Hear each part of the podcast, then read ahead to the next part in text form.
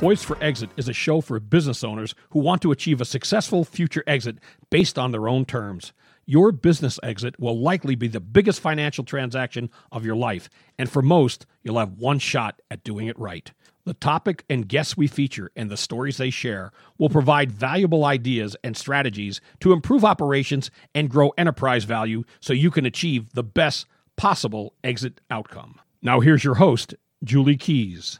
Welcome, everyone, to Poised for Exit, the podcast show for business owners, where we share timely advice on how to grow enterprise value and learn about successful exit strategy. If you're looking for those things, you're in the right place.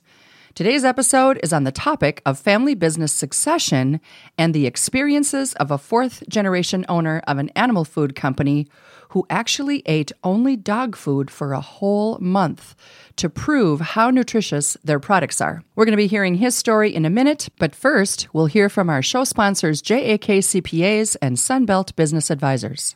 Many business owners planning a business transition often feel overwhelmed and don't know where to start. I'm Kyla Hanson, a partner at JAK CPAs. We can guide you to make sense of the numbers and the tax pieces of your transition. Leaving your business successfully takes time, so contact us today to discuss your situation. Visit our website at www.jakcpa.com. You give your business everything, but now you have a decision to make. Should you grow or go? Every business owner will exit their business someday. It's a big personal and financial decision. The best business owners know what their business is worth and they know their options. Sunbelt Business Advisors can help you understand what your business is worth now and how to net the most when you sell. And if your business isn't ready for sale, we will show you how to get it ready. Here's the best part Sunbelt gets paid when you get paid at the closing table. And if you aren't ready to exit your business right now, but you want to know what your company is worth, Sunbelt will meet with you for no charge, no cost, no commitment, absolutely confidentially. So, whether you're ready to go or still working on your grow, meet with Sunbelt now. The world's largest business brokerage firm is ready to help you. Call 612 455 0880. 612 455 0880. That's 612 455 0880. Or go to sunbeltminnesota.com. Sunbeltminnesota.com. Ladies and gentlemen, we are here today with Mitch Felderhoff, President of Sales and Marketing for Muenster Milling Company in Muenster, Texas. Mitch, welcome to Poised for Exit. Thanks for having me, Julie. Uh, Great to be here. Great to have you. I am so intrigued by everything about your company. We, I, I'm, I'm trying to figure out where's the best place to start, but I've got an idea. First, before we do that, though, I know our listeners are going to be curious about, you know, hearing about the dog fooding eating story, and we won't disappoint. We'll get to that. Um, but your whole story about the generational transfers with your business is extremely intriguing, and of course you know, we're all about uh, providing relevant, timely content to our listening audience, which is comprised of business owners and their advisors. So, talking about that generational transfer is really important too. And but first, before we do that, I'd just like to have you share a little bit about your career path and how has your company evolved over those four generations? Sure. So basically, right out of college, I, I came back to help my parents in a in a sales and marketing role in 2007. I've got a degree in sports medicine and nutrition, mm. so it, it, doesn't make a whole lot of sense for me to to jump into dog food. But I was pretty burned out from an internship I did in college as mm. an athletic trainer for UNT, and I started in the sales role for two or three years and became actively more involved in running the business. And after about uh, eight or nine years, I convinced my older brother to come join us to help on the operations side. Mm. And then my parents uh, attempted to exit, and the, the private equity company that was looking at purchasing the business it was going to be contingent on my brother and I becoming employees for them, which was not something that we were interested in. Mm. And so uh, we found a way to, to buy the business ourselves. Very interesting. And you've owned the business since? Chad and I bought the business in 2015 uh, over the years, you've been in the business. You've been, you know, obviously when you're growing up in a family business, you're hearing stories at the dinner table. I know I did from both sides. We had family businesses, and um, you know, there's all the all the relationship matters that kind of get you know intermingled within a family business, and sometimes they can get kind of murky.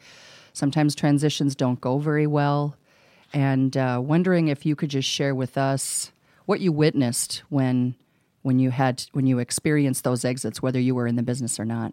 So it was pretty much a mangled mess. Uh, I do remember that growing up. You know, as as when my when my dad got the business from his parents, there just wasn't a whole lot of communication. Mm. And you know everything that you said, and you know one of the things you said in your book, uh, uh, the Poised for Exit book, it was that 79% of businesses have no exit plan, and and mm-hmm. that was us both times. And mm-hmm. so, you know, it it what ends up happening is it just caused a lot of hurt feelings. And mm-hmm. so when my dad purchased the business, you know, he had siblings that had never been told whether or not they would be involved in the succession plan, mm-hmm. and so uh, there was just a lot of different people giving feedback to my grandparents at the time that honestly worked against him, and then it, mm-hmm. it caused strained relationships between uh, several of them. Uh, it took years for them to get through that, mm-hmm. and so by the time it got to transitioning the business to us, uh, everyone kind of walked on eggshells, and the the toughest part for us was my brother and I would have a conversation with my dad. He was he was more than happy to talk about stuff and and then he would go and, and have a discussion. You know, we would agree on what we should buy, how we should do it.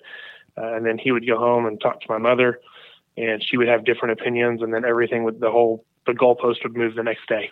And mm-hmm. so uh, there just wasn't a good plan on really what they wanted from the business, uh, how they wanted to transition out of it, what their true goals were. And so uh, it just made it very difficult from a communication standpoint, mm. and it definitely caused uh, tension for for an extended period of time. So, are you the sole owner of the business then, right now? Uh, Chad and I are, yes. We, okay, you and your uh, brother. my brother okay. and I own the business 50 50. Got it.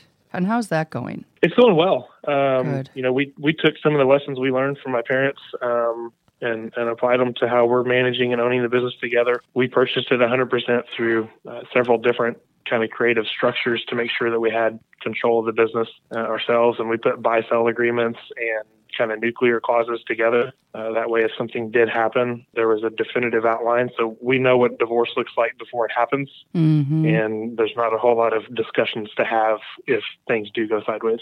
Mm-hmm. Super smart that you did that because now it's just a non issue, right? It's, it's done, it's, it's official you can go about building your business and not, you know, worrying about whether you actually have something in writing. Uh, there's a lot of businesses, family businesses, that don't actually have those things in writing and they didn't see them as important early on and then later on realized that they were but they feel like there's so much water under the bridge that they can't approach the subject because they're afraid that they're going to offend the other owner or owners and um, and sometimes they just kind of let it go and and wait until wait until there's you know a disaster of some kind. So smart that you guys you guys did that. I'm glad to hear that it's working out. That is super good. Would you be interested in just sharing a little bit about how you structured that transaction? That would that's very interesting. Yeah so so chad and i neither one of us were independently wealthy. Um, yeah. You know, we've been working for our parents, which a lot of people you know, kind of can assume that there's a silver spoon in the mouth, but really what you become is uh, discounted labor. so yeah. when when we went to purchase it, we didn't have any money, so we were fortunate enough to partner with an asset based lender. And so what he did was he he gave us uh, sixty uh, percent equity in the assets of the business, and then we let my parents keep 20% of the shares of the company with a call option that was executed at the time of closing.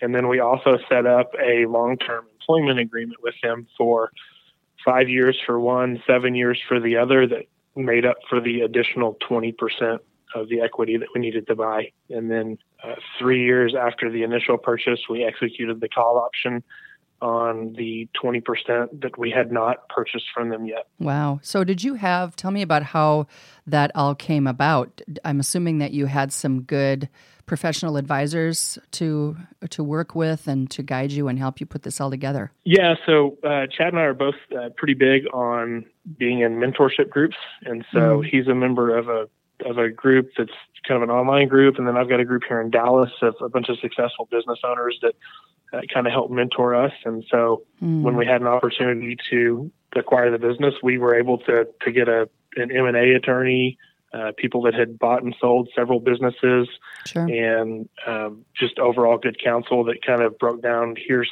here's all the different ways that we would try to buy the business if we were you, and here are the things that we would expect from you if we were selling the business. And so when we did bring a proposal to the table, we had a pretty good idea of, of what was good for both parties, and Mhm. um, it definitely helped save us a lot of heartache. Well, that's good to know. So that means then that your relationships with your mom and dad are are good. Uh, they're they're healing. Okay. Okay.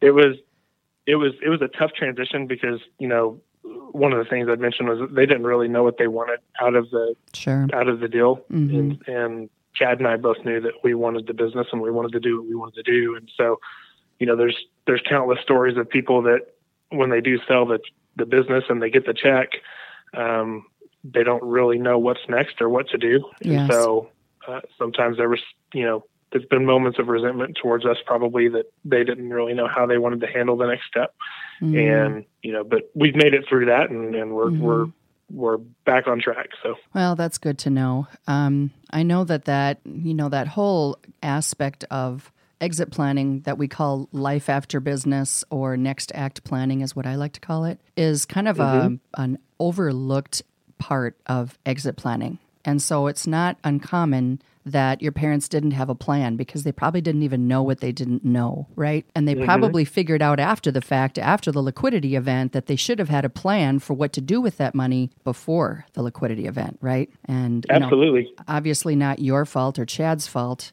um, but uh, poor planning can definitely have an impact on what the future holds for those of us who own businesses. So, um, to that point, are you and Chad building your business to sell someday, or are you thinking legacy and internal transfer to a family member? What are your thoughts? you know we're we're not as fond of the internal transfer to uh, the next generation after seeing what we've seen Sure. um, the we're we're not specifically building the business to sell it, but what we are doing is, you know, one of the pieces of advice we got a long time ago was to to build the business like we're going to run it forever. Because if if you ever did decide to sell it, they're not going to buy it unless you have a long term plan and there's growth Mhm. opportunity available for them. Exactly, for Um, sure. If you if if you go to sell it and you don't have growth or a plan in front of you, then um, you're going to be selling at a discount and you're going to be disappointed with with the approach you took. So Mm-hmm.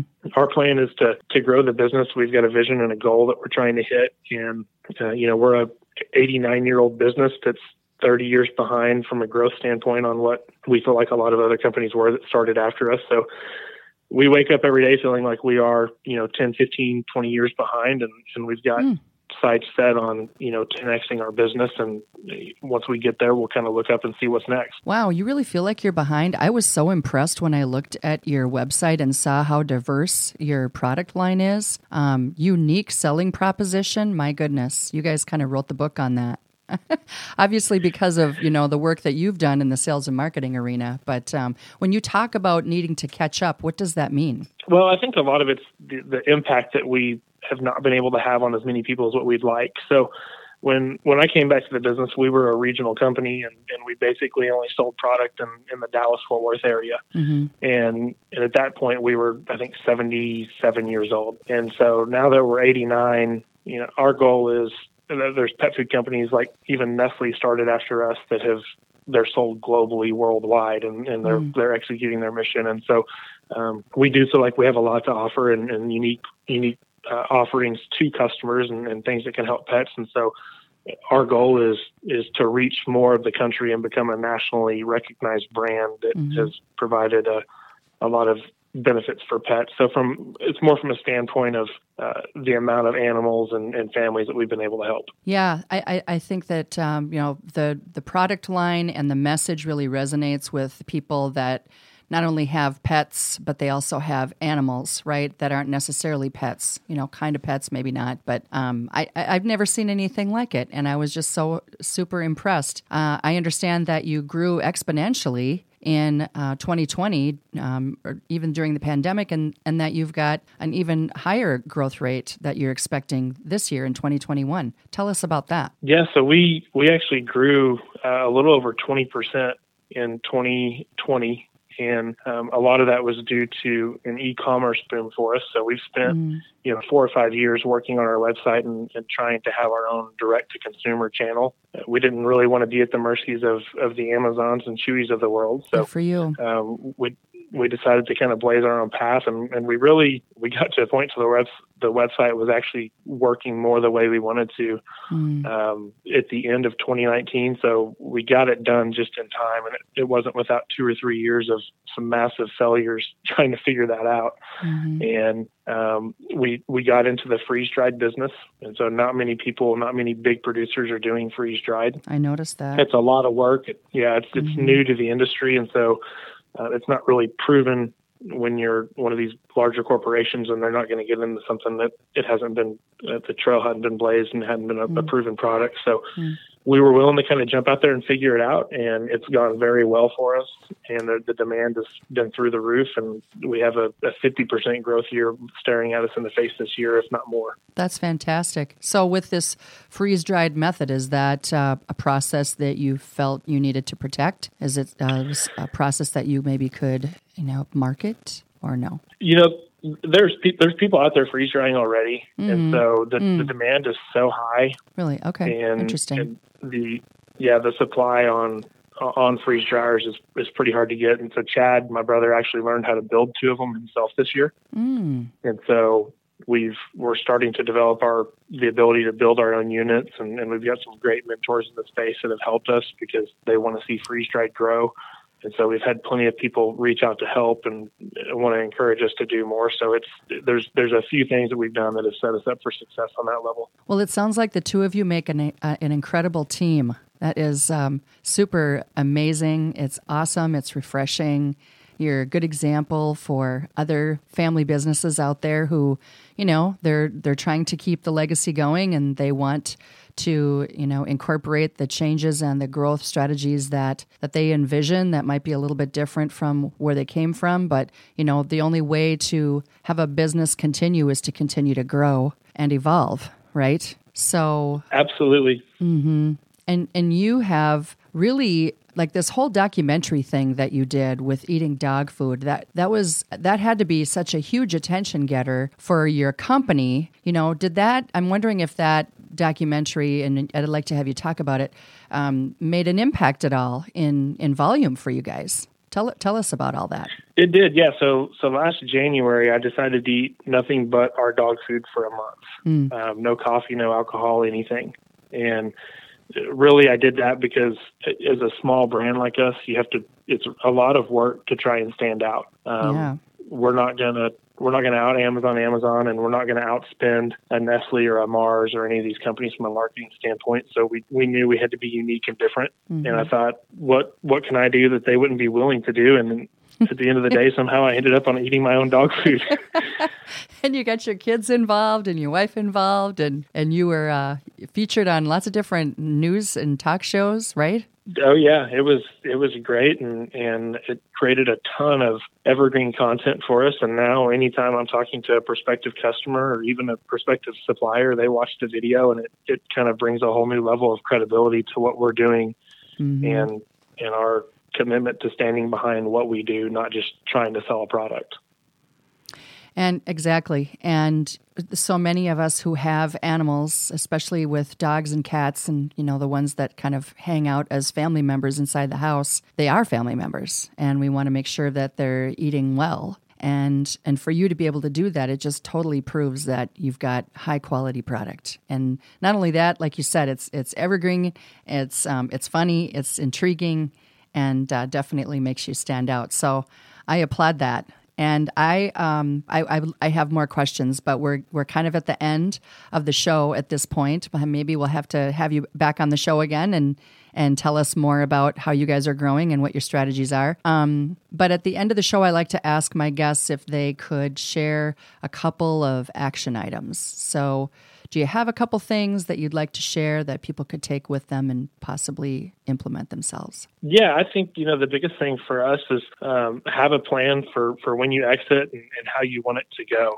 Mm-hmm. Um, even though Chad and I don't necessarily know when we want to sell, we do know what our plan is when we do sell and mm-hmm. and how and how that will happen. Um, you've got a great uh, a great part in your book where it talks about building out your strategic plan on on what a transition checklist would be and you know I, when I read through that it's it's exactly what uh, we're putting together and so mm. um, that would be you know, my advice is just have a plan for when you do want to leave. Um, not necessarily, you know, what day or, or what time, but you know how you want the transition to go. And that if you at least have a plan, then you're not going to have unmet expectations, which is the root of frustration. It is definitely, and and you want to be in the driver's seat, right? You don't want someone else dictating how you're going to live the rest of your life and how much you're going to get for your business. You really you really want to be in charge of that and be in control of that as much as possible, right? Absolutely. Mm-hmm. Well, you're doing all the right things, Mitch, and um, super exciting. I'm definitely going to be following you. I I alerted a lot of my um,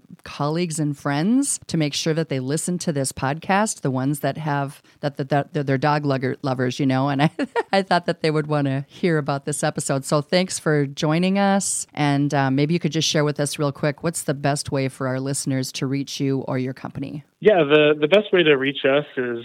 Uh, to go to our website, which is muenstermilling.com, or you can send me an email at mitch at muenstermilling.com, and Muenster spelled just like the cheese.